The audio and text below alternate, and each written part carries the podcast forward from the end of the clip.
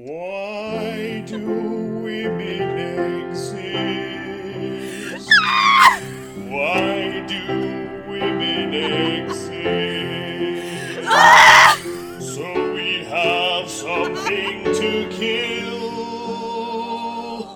Not for the meat, just for the thrill. Thank you very much. And live from LA, it is not like other podcasts. What the fuck is up, people? Okay, wait, wait, wait, wait, wait, wait. Roll it back, roll it back. I.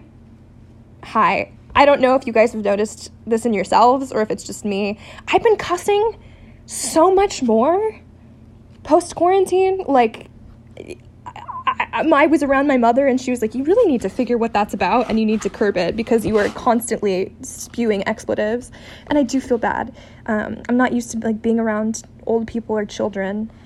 And every other word that's coming out of my mouth is not appropriate for daytime television. I'm so sorry.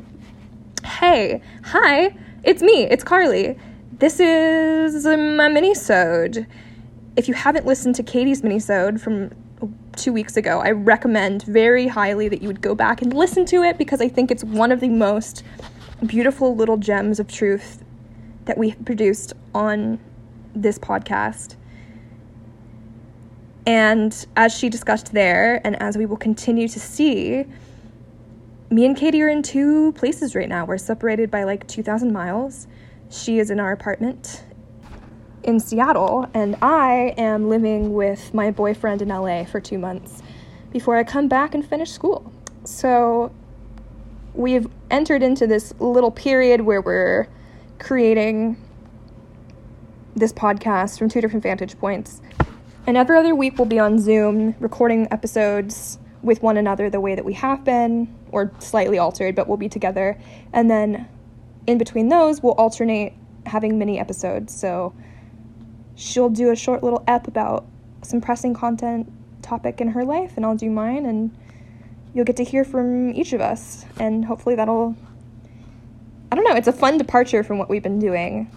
And at the same time, it also terrifies me because I am in this completely new place, in this completely new city, and I don't have my closet, and I don't have my best friend Katie looking back at me nodding encouragingly and like giving her her great energy to go off of because she's not here. And it's a lot easier to a be vulnerable, b be fucking hysterical, uh, and just tune into what we're so good at and what we love to do on this podcast. It's much more difficult to do that when we're not together.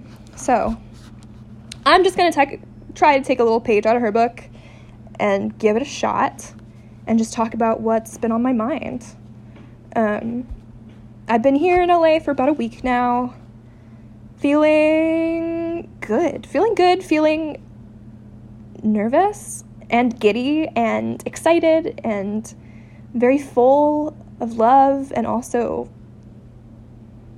out of place. I'm just feeling like a plethora of emotions because I'm with this person that I love and I'm in LA, which is a city that I kind of love and also despise. I'm not from here, I'm from San Diego.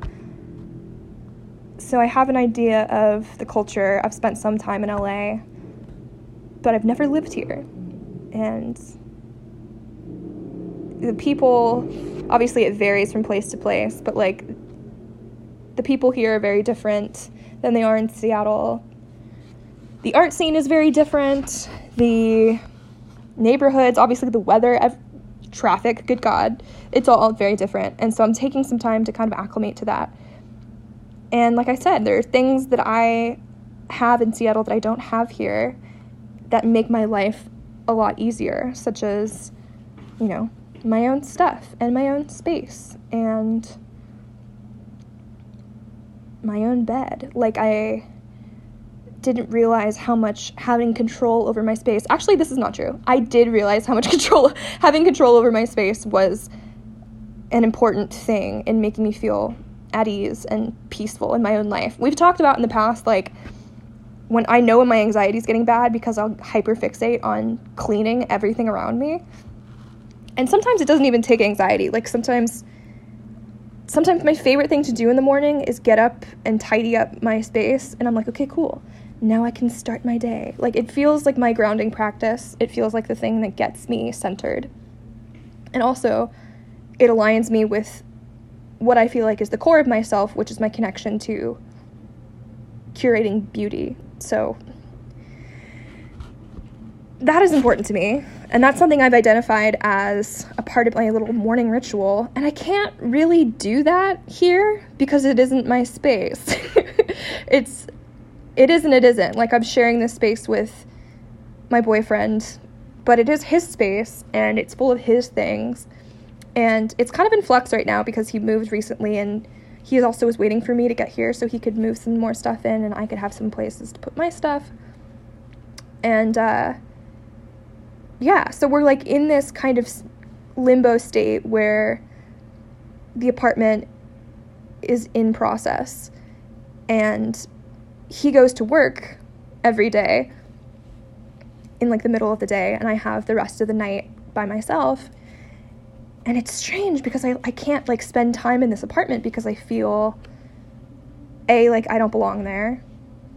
And B, like I can't do anything to make myself feel more at home or at peace.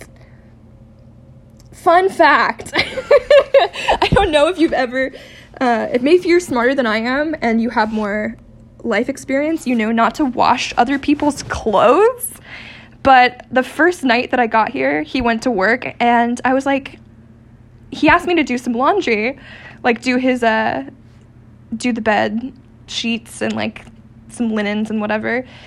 And so I could go and see how the laundry machine worked. And I was like, sweet, got it. And I also saw his hamper out. And I was like, okay, cool. I know that acts of service are my love language, amongst other things, but like that's one thing that I know I was trained as a child to show love.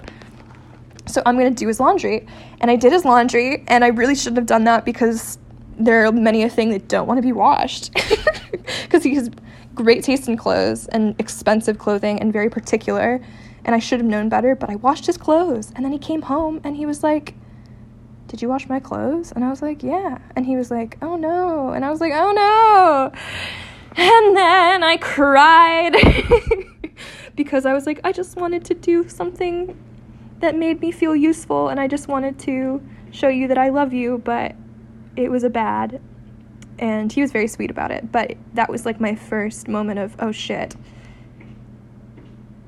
What am I what am I trying to do here?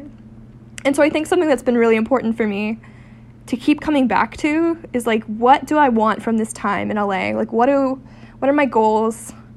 What are commitments I want to keep to myself? What are boundaries I need to have? And a lot of that arises organically, right? Like I'm not necessarily going to know what kind of boundaries I need to set with this person or with this space until they come up. And so I'm trying to like leave room for that. But I'm also like I have ingrained in me the way that everybody I think my age or most people I know have ingrained in them this like weird egotistical hustle culture where we're like, okay, I need to be working towards a goal at all times. I need to be becoming a better artist or becoming, you know, a smarter, more conscious citizen. I need to be listening to a podcast. I need to be reading something or I need to be working on my next script or I need to be making connections. And so there is a part of me, an older older existing, like a younger part of me that's like you should be doing an internship right now. You should be doing a show. You should be in Seattle trying to make your career happen because for my entire life I've always been very career focused. And I think that's part of the reason why it's been difficult for me to find time or space in my life for relationships, romantic relationships especially. And being somebody with a more avoidant attachment style, I think that that's just been a convenient excuse for me not to pursue that. So, when I took time off of school for COVID and I allowed myself a little bit more room in my life for other things, wouldn't you know, I just happened to fall in love and it's been really rewarding. Especially because this person is so talented and intelligent and thoughtful and loving and supportive and also like very collaborative. So he helps me make my best work, which is something that is so important to me. This is all to say that I don't feel like this relationship has distracted me from my career or my art. If anything, it's only enhanced it. And I'm thankful for that. But yeah, now I'm here in LA and I don't have my collaborative cohort right next to me the way that I usually do. I don't have my Katie, which is immeasurably sad. Um, and I'm trying to keep doing the thing that I know works for me, which is like I need to get up in the morning at a reasonable time. I need to have some sort of like engagement with my body, some sort of like gentle movement. Either like I need to put on some music and dance a little bit, or I need to do a little bit of yoga. I need to go for a walk. Um, going to the beach has been really helpful for that. And then I, I need to like eat good food. That's another thing that uh, I've tried to be very conscious about. And me and Katie have talked about this in our own time, but saying it out loud is always a good way to hold myself accountable. Just because summertime seems to be a really difficult time for my eating disorder. I think it's just because A, there's this whole like swimsuit season rhetoric that gets passed around. Everybody's wearing less clothes, and you're like, I gotta look hot. Um, usually, I have a little less structure in my day, so like that makes me feel like I need to control something. So I'll start controlling my intake, or when my eating disorder like really, really kicked off was hot girl summer. So I think summer has kind of, since that point, immortalized itself as an opportunity to relapse. That's just something that my ED voice keeps whispering. And so I'm trying to be really conscious during this time, especially where I don't have my usual support system and I don't have, I'm not in my space. I'm with my partner who works in food and eats while he's at work and also like just kind of eats on the go and doesn't really think super far ahead about like where and when he's going to eat. And I, I'm trying to be very conscious about still maintaining the same food habits that I have and like cooking good food for myself, nourishing myself, and eating at regular intervals because there are times where the ED voice kind of pops up and it's like, this could be a perfect opportunity for you to like slip back down. Like, this could be a great opportunity for you to just like skim a little bit off the top. And I don't want to do that. I don't want to go down that road again because I've been there before. So that's the thing I'm clocking. But yeah, LA culture is really starkly different than Seattle. I mean, it is and it isn't, right? Like, you have your pockets, different neighborhoods. You have, like, the local, like the basic version of the young person there, and everybody wears like the same kind of clothes. Like in Seattle, everybody's wearing like North Face and Columbia and Carhartt, and they kind of look like they're ready to go on a hike, but they also probably go to UW. They're in a frat. Like there's just there's a certain vibe where you're like, this is the model young person for this place. And then they have like an artsier crowd. So you know, in our neighborhood, you get a lot more like there's people running around, they've got mullets and shags, and everybody's wearing cow print, and it feels a little bit like yeehaw influence. There's wide legged pants and platform shoes. You know, just like TikTok culture really is permeating. and it's funny because in obviously you go place to place and everybody's style is going to vary because of the temperature and the climate. And LA has a similar feeling. Lots and lots of hot women everywhere. Surprise, surprise. And I'm really recognizing this thing in myself, which we've already talked about in prior episodes, which is like my initial thought and feeling when I see these women walking around, like all these really cool looking, fashionable, pretty girls, is first like a sort of bristling, like I feel intimidated or like I, am like fuck, I, they're so cool. Like I want to be cool like them. I want to I want to look like that. I want to dress like that. And then I get kind of excited because I'm like, oh my god, there's so many cool people here. Like, I'm one of the cool people now. I get to be in this city with these other human beings, and we all dress really cool, and like, everybody smells good. Whatever. And then at the same time, there's also a part of me that's like, damn, I really like want to kiss these women. Which is, it, it's all happening on top of each other. And I think it's cool to kind of notice that that mindset mindset shift where I'm like internalized misogyny is slowly turning into a repressed homosexuality? Unknown. Um and that being said it's not like everybody here like I, I said before there are different fonts of the same kind of people that you would see in Seattle. So you have your Lululemon you know crop top and uh, Birkenstock wearing gals. You've got like cool cutting edge art scene gals, and they're all like six foot four, and they have like sleek blonde hair and tiny black glasses, and they have like silky black slips, and you're like, what the fuck? Everybody here is so cool. I love, I love, love, love that right now there's like a sort of like drapey, flowy, minimalist aesthetic happening, almost like we're looking at this genderless future and there's lots of beiges and browns and tans and like black on white. Like that's that's all very in which i love.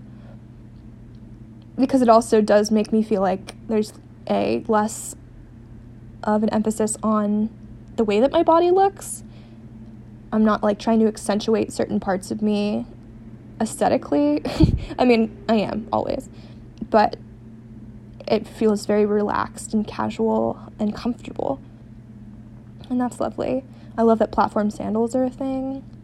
I love that people are.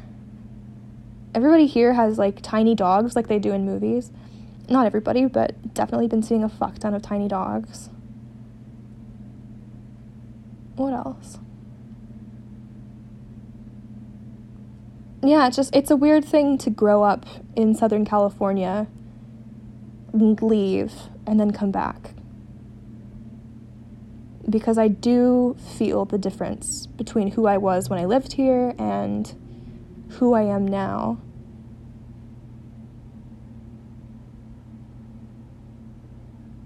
I wonder if I could live in this city as an adult. Because I feel like there are things I've learned about myself that don't seem to align with this place. And maybe it's just because I haven't spent enough time here yet and I haven't met the right people.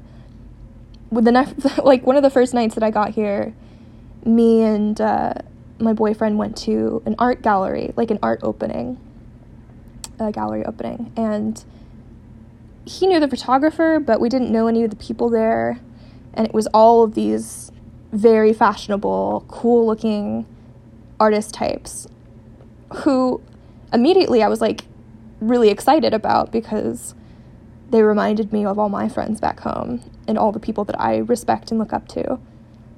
So there was part of me that was kind of, okay, like I can do this. These are my people.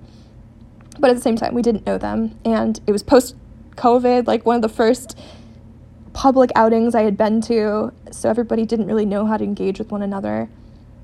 And you could easily chalk it all up to that. But there was this feeling of aloofness that I hate that reminds me of being in high school. And then this is another way that I know that I've grown because I feel like I have found a self confidence that allows me to be comfortable almost anywhere. I don't feel like I have to impress people or prove to people that I'm cool enough to hang out with and we're all drinking so i'm trying to like i'm trying to meet people at this event. We're looking at photography. I go up to this really beautiful group of girls and i i introduce myself and i just make a little bit of small talk. Isn't really my way but i tell them i'm from seattle. They ask what i do and then they say that they're from la and of course through the beginning of the conversation there's kind of this energy like who is this person? Why is she talking to us and I asked them what they do, and they're like, "Oh, we're artists." And I was like, "Oh, great! What kind of art do you make? What kind of art do you do?" and they kind of like shifted around and looked at each other. And there was the vibe of, okay, that's a lot of energy that you're coming at us with. Like, you're asking us this really strange question and we don't know you. And I had this moment of insecurity where I was like, am I that weird kid? Like, am I in that weird kid in high school that's like committing social faux pas left and right, which is kind of my biggest fear, right? Like, I try to pride myself on the fact that I'm socially conscious. And maybe to i mean absolutely to a fault. Like i think that's part of the thing that's kept me trapped in my obsession with my image is feeling like i need everybody to like me at all times. So immediately i was like oh no. Do they think i'm weird? And they're like um and one of the girls goes, "It's it's getting hot in here. We're gonna go outside." And they like side eyed me, and they leave. Like they go, and they walk away.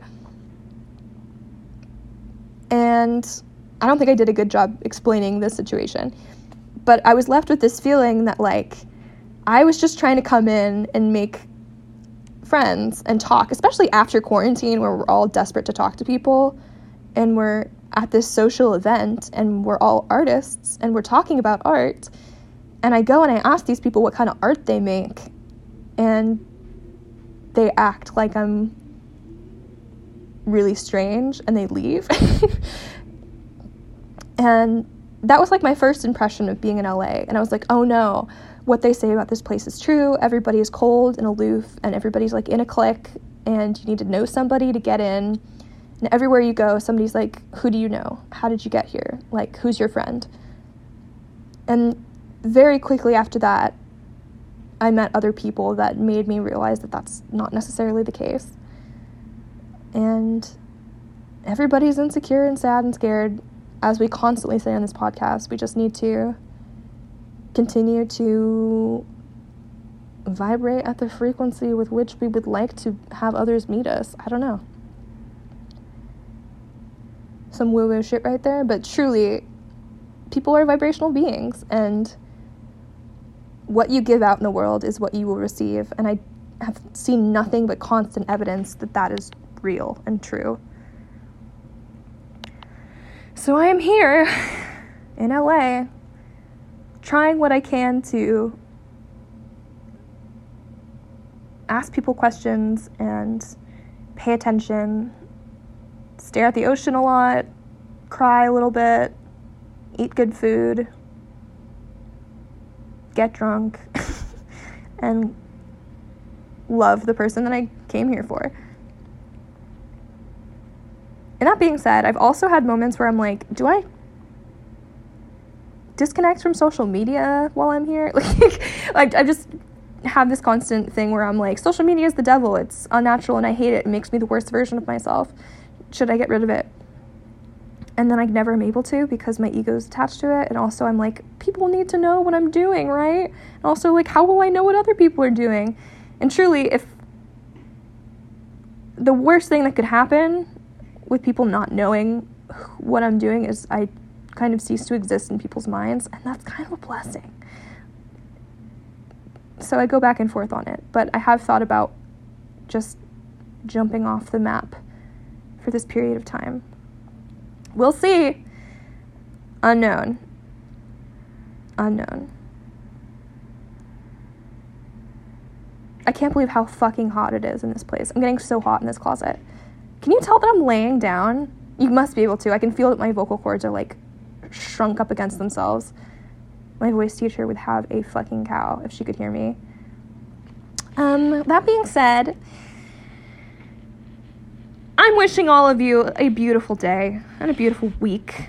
And Katie Peterson, I miss you so much. I just, I'm going to text you right after I'm done recording this and tell you how much I love you. But I'm going to tell you right now via podcast, I love you and I miss you. And everybody out there, I hope you got to celebrate the solstice. I hope you got to make an intention for this summer and you got to let something go that's been holding you back. Because, like I said in previous episodes, for some reason, spring is always such a challenging time for me. So, if that's you too, I see you. I love you. And uh, let's keep trucking on, folks.